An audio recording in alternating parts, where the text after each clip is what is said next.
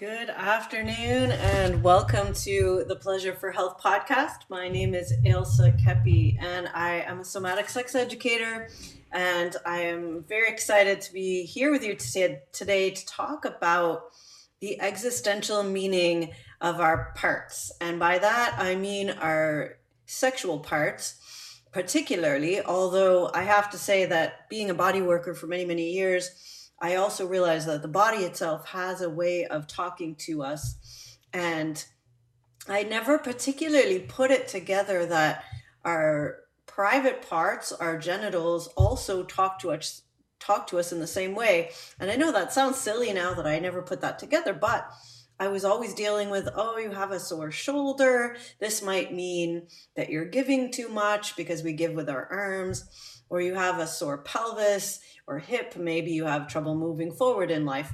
I've always related those types of things to the body, but I have never really looked at how that might relate to our genitals. So I am very excited today to be here with you to talk a little bit about this. And I must say that this came up because of reading a book called The Existential Life of the Penis which is a great book, I have to say. And if you do get a chance or you're inspired, it was written by a psychologist, and the name actually is escaping me right now, but you could definitely look up the title. Um, he was a psychologist, worked with many different men, and talking about um, sexual dysfunctions, about erectile dysfunctions, and about things that came up with issues around sexuality and sexual functioning. And he was uh, working with this with with many different men and realizing that the typical way that we deal with sexual dysfunction is just to try to regain function. And although that might sound like it makes sense it's not actually dealing with potentially the deeper meaning of why we're having the dysfunction in the first place which as a body worker, you know, we can treat your shoulder and fix your shoulder so that you don't have a rotator cuff sprain anymore. But why you got that injury and why to that part of the body was it postural? Was it strain? Was it emotional? Was it all of the above? We, you know, we haven't really touched on that.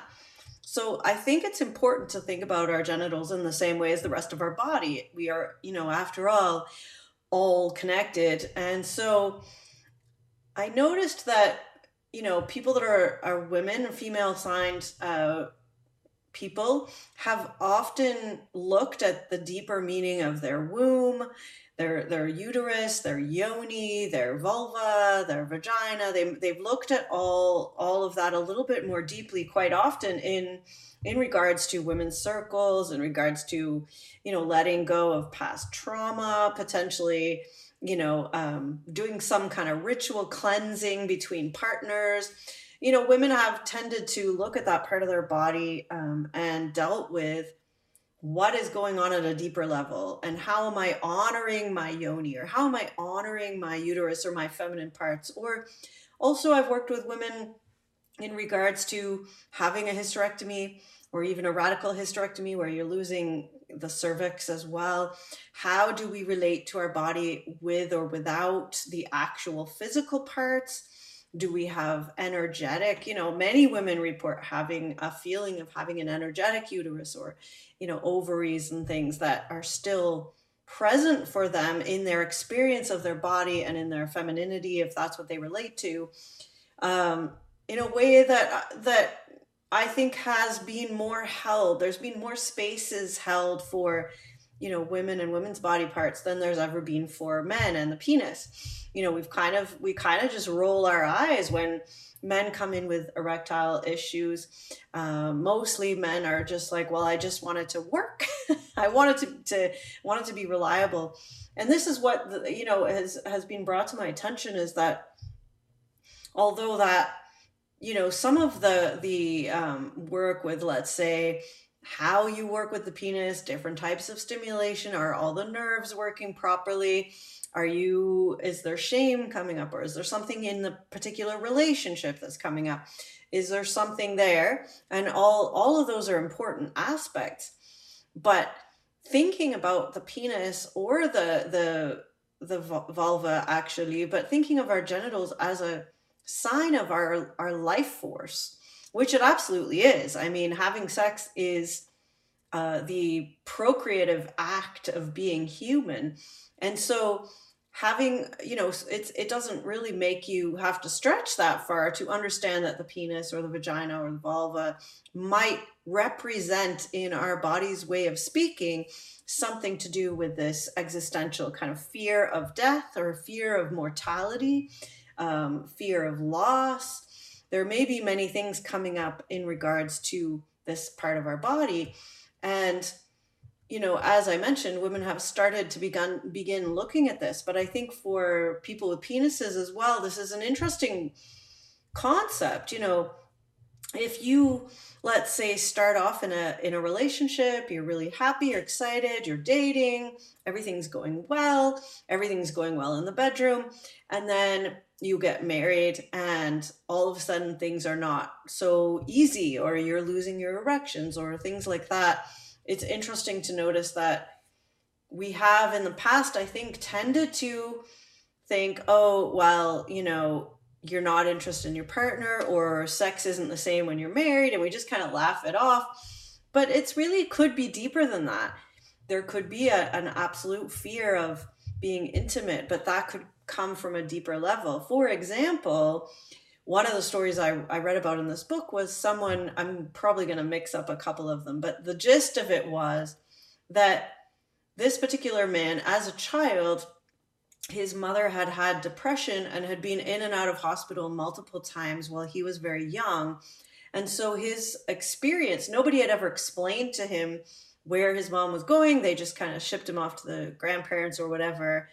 And so he had this this idea that at any moment, the woman that he was he most cared about, his mother, could just disappear. And so later, you know, that kind of sat with him for many um, many years until he got in a serious relationship and was with a woman that he felt really attracted to, he was very happy with, they had a good life together, and all of a sudden he was having issues with erections.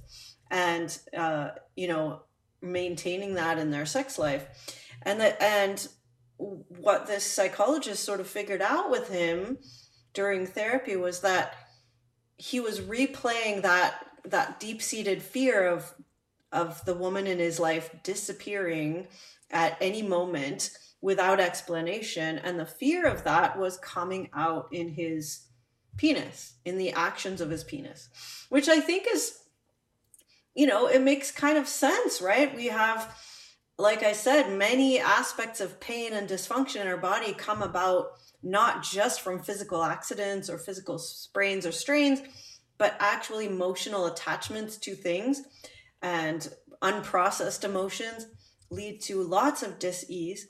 So it makes sense that this connection, once you start feeling really safe and, and potentially vulnerable as well, to this intimate relationship that you might end up um, manifesting this kind of dysfunction in your sexual organs. Now, the other th- the other time this might come up, this kind of existential worried about death or worried about abandonment kind of thing might come up is the phenomenon of people to engage in more risky sex or more sex when there's fear of imminent death. and I think that we've all kind of watched movies about this. We've all maybe, you know, even experienced it a little bit. Like, you know, what the hell? Everything's going to shit in a handbag. Maybe, uh, you know, I could just, I should just fuck, you know? And so maybe there is something about that fear of imminent death that you want to have one last go at making life in, in a way, in a symbolic sense.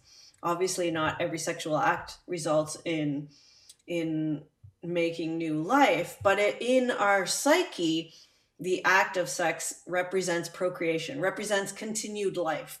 And so if we have some sort of uh, fear about dying fear about death a fear of mortality a fear of getting old uh, you know a fear of abandonment like we're going to be alone all of these things might come up in our body in such a way around our genitals. So I just thought this was a super interesting topic to think about and to bring to my practice as far as not just working on the mechanics of being better in the bedroom or the mechanics of sex or the mechanics of how you masturbate or the mechanics of how all the parts worked work or even the mechanics of how your body becomes aroused. And you know there's many many things that we work with people as sex educators uh, on but this idea that there's a depth to it that there's there could be a deeper meaning behind some of these dysfunctions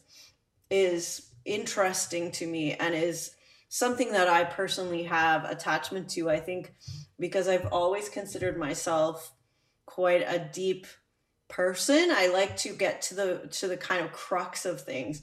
So I think it's something to consider that if you're if you know or if you are experiencing um, whether it's pain with sex or erectile dysfunctions or um, vulvodynia, all of these things could be traced to deeper, uh, deeper feelings of shame, deeper feelings of you know crisis, a deeper feeling of wanting to feel more alive. Many people realize that as they get in a relationship and the relationship itself kind of hardens up or doesn't really keep fulfilling them in the same way of excitement and life force that they begin looking outside that relationship for other sexual partners or experiences that might bring back the life in them.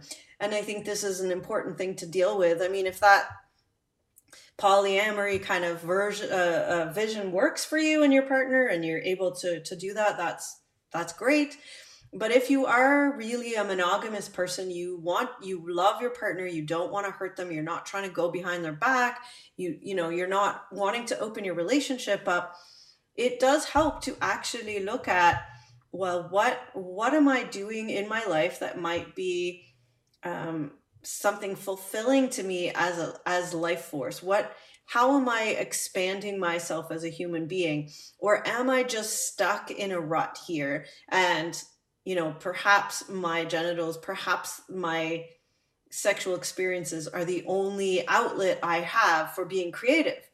And so many times, you know, finding another outlet for creativity, finding a way to bring the fear of intimacy to your current partner and to be working, talking about that, working with it, potentially can, you know, um, end these issues in a way that is actually dealing with the core of the problem. So I was just very excited to bring that to you as an idea. I know this is just kind of an uh, intro idea. If you're if you're inspired by this as well, please do reach out to me on my website, pleasureforhealth.com. There are some online courses I have there that are do at your own pace. Um, I have a pleasure mastery for men or women separate courses.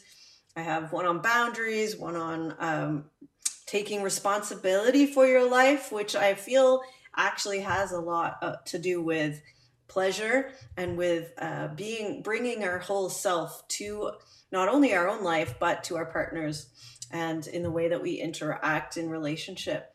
So if that interests you, or reach out to me. Um, I'd happy to work with you privately, one on one, or looking at some sort of group work um, along these lines sign up for my blog. I send out information about things that occur to me that are interesting, which is something along the lines of today's talk.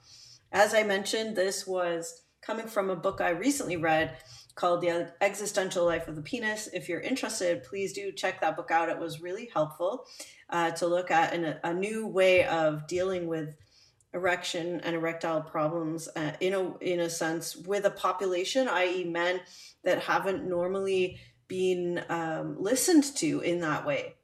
Um, so I hope that you'll take some initiative and maybe read that as well.